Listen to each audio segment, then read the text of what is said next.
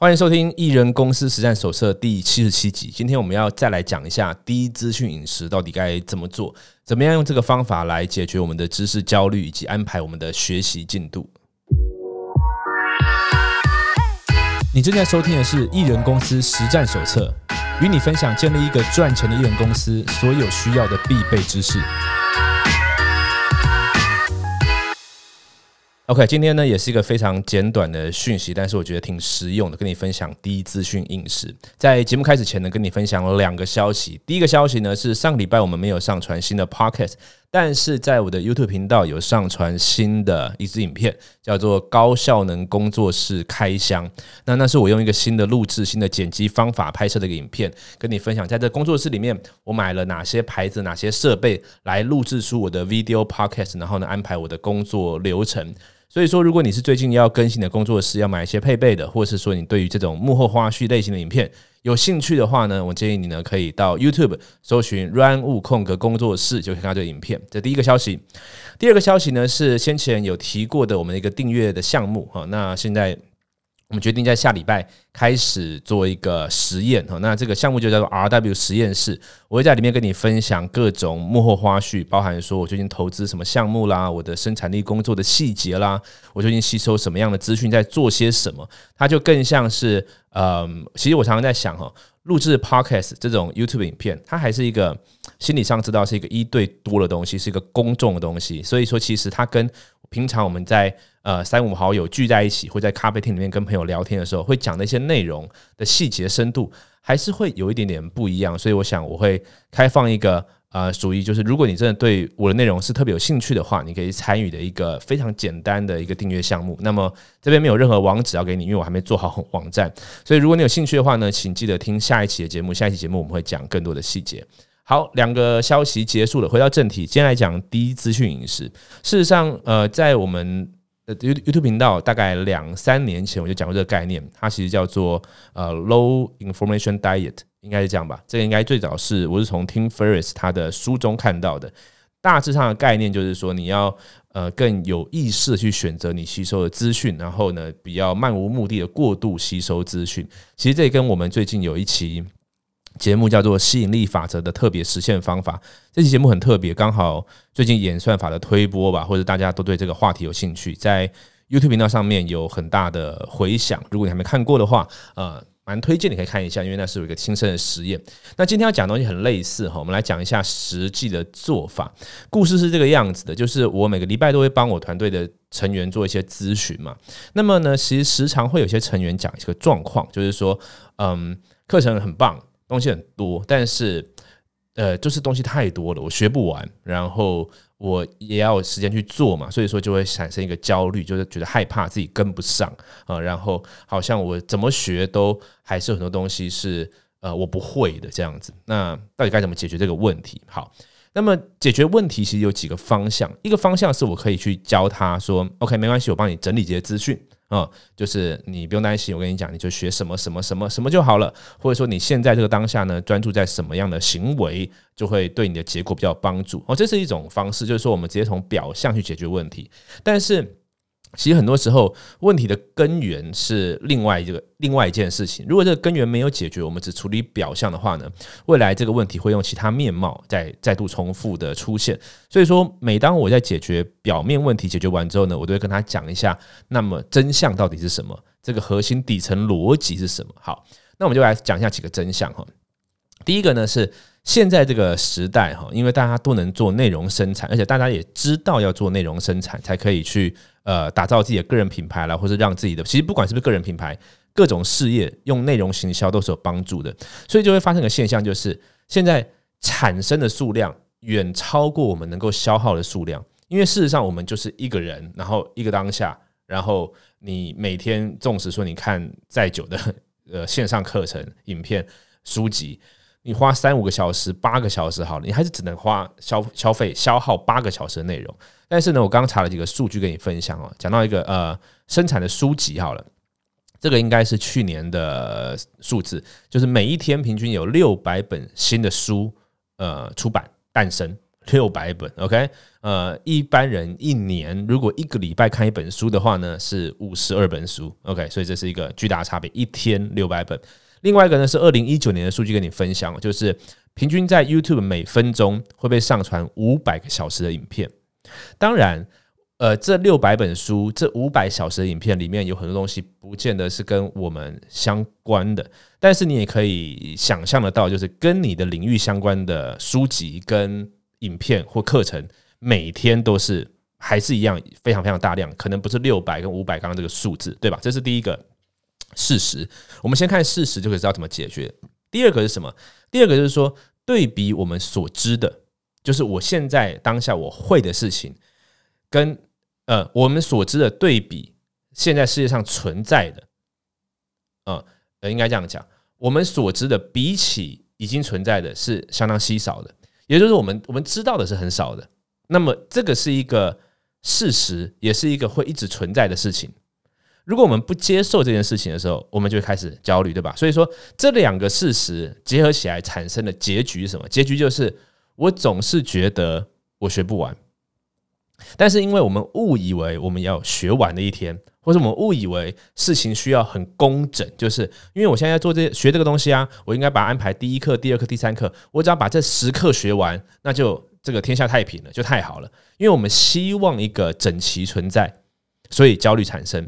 但是，其实反过来说，如果我们可以接受事情就是混乱的，因为生活很复杂，人生很复杂，资讯那么多，所以它没有整齐的一天。如果我们可以接受这件事情，拥抱混乱的话，诶。它事情就会不见，所以说刚刚这两个真相造成的是，我们想要排更多的时间学习，然后可能是我们会想要一下学这个，一下学那个。因为我在学 A 这个项目学了三天五天之后，又 YouTube 推播另外一个影片告诉我说，其实这个项目也不错哦，其实这个方法也不错，所以我安排我的代办现在说，那我接下来未来要学这个，学到一半的时候又有新的东西，因为刚刚说到资讯的产生太快了，就造成一个现象，就是哇，我。总是学不完，我要排更多的时间学习，我好焦虑，造成了知识焦虑，所以我任何一个时刻都要听音频，都要看影片，然后呢，我要一直买新的书。好，所以解决的方法到底是什么呢？先讲一下，呃。在这个 podcast 或是我的 YouTube 频道里面，其实讲过很多类似的概念，我帮你整理一下资讯哈。首先，第一个就是上次讲到吸引力法则的影片，第二个呢是其实这部影片比较不红，这个 podcast 比较少人听，但是其实里面内容我觉得相当重要，叫做闪亮症候群。刚刚讲到的一下学这个，一下学那个，就叫闪亮症候群，它的英文叫做呃 shiny object syndrome，就是我在学我在做 A 这个项目的时候，我还没有学，我还没有做的项目，就是。很闪亮亮的，觉得哇，那个东西应该很棒，然后就会去做那个，然后又看到下一个我还没做的东西。OK，好，这叫闪亮症候群。还有一期呢，也是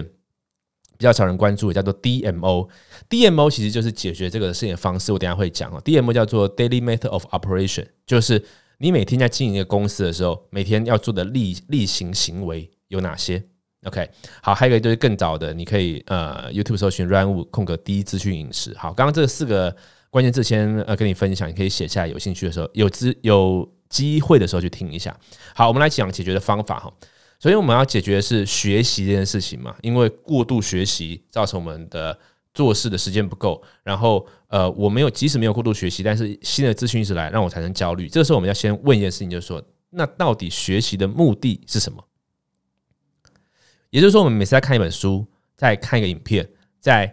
呃听一个 podcast，在做这件事，资讯进来之前，我们要先停下来，放入个觉察点，问自己说：“哎，等一下，你现在为什么要看这个？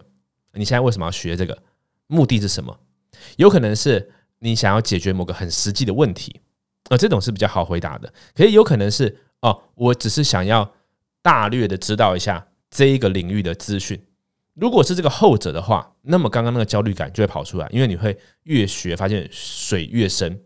所以这个地方我就把学习分成了两个东西，一个叫做目的性学习，一个叫非目的性学习。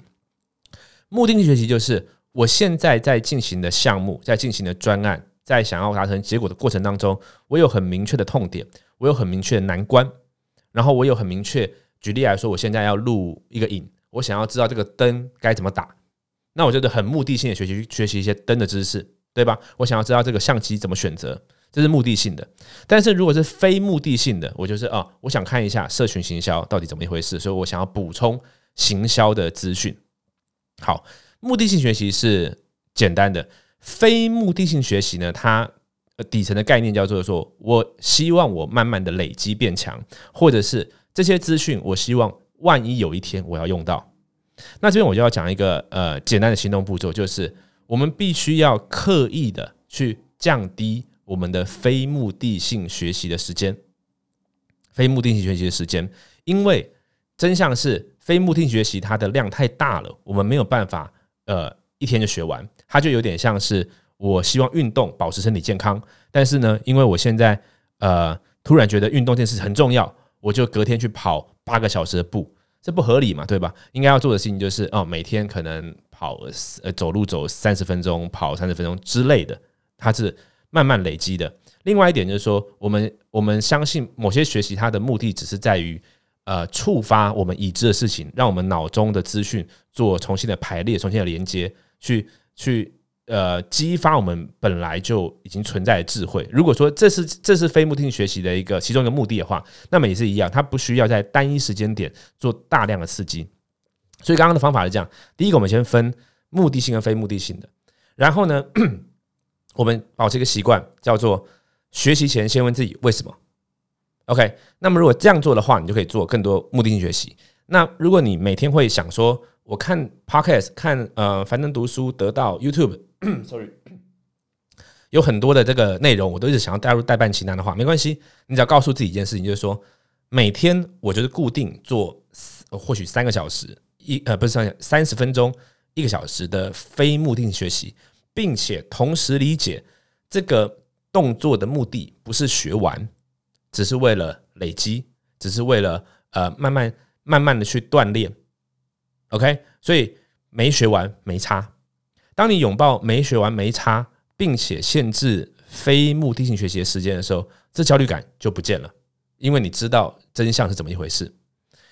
最后再把一个东西放进来，就是告诉自己说，我每做一个单位时间的学习，要搭配三个单位时时间的行动，也就是说，我每学习一个小时，我要花三个小时去实践。这有可能是什么实践呢？可能是直接去做他讲的事情。也有可能是你花时间去写、输出一个部落格，去录一个 podcast、录一个影片，或者花钱跟大家讲，这也算是一种输出。我们希望输出的时间大于输入的时间。那么如此一来呢，你就会把你的焦点更往呃实际能产生结果的行为去贴近，而不是一直往脑内灌。而且，另外另外一个残酷的事实就是，即使你灌的再多，如果没有一个有系统性的方式把资讯留下来的话呢，你灌的再多，它都还是会不见，所以就会买了很多书，听了很多 podcast，看了很多影片，然后呢，觉得总是学不完，但是呢，花了很多时间学，还是学不会，还是记不得，那这就是最最悲惨的事情嘛。当然，事情都有好几面啦，就是说，或许你在过程当中得到快乐，那是一件事情，但是如果你想要，提高点效能，有点效率做学习的话，刚刚几个要点要记得，再整理一下好不好？啊，呃，区分目的性跟非目的性的学习。然后呢，第二个，学习前问自己 why。第三个呢，最重要就是你要刻意降低非目的性学习的时间，所以给自己安排，或许每天就三十分钟。同时理解本来就学不完，所以你也没有要学完。所以这个动作的目的不是学完，因为这是非目的性的。目的性的就有学完的一天，因为这个问题解决没？OK，没解决就去。追根究底，OK。第四个，学习跟行动要一比三。好，那么以上就今天的资讯。如果你刚刚前面讲了两个讯息哈，第一个是工作室影片，有兴趣的话到 YouTube 看一下；第二个是下一集我们会讲我们的 RW 实验室的订阅项目该怎么样进行。有兴趣的话，记得关注下一集。好，今天简短讯息到这边，希望对你我都有帮助。我们下一集见喽。如果你对于影片或是音频节目创作有兴趣，但是你不确定要怎么拟稿、怎么下标、怎么剪辑，才能做出好的作品，发挥出最大的效果，我有一个迷你课程，或许可以帮助到你。在 VMF 影片行销方程式两个小时的课程当中，我与你分享我是如何设计并且创造出有效果的内容。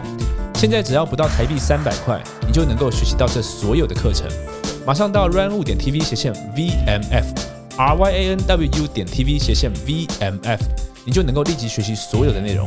希望这能够帮助你创作出越来越多优质内容。祝你一切顺利。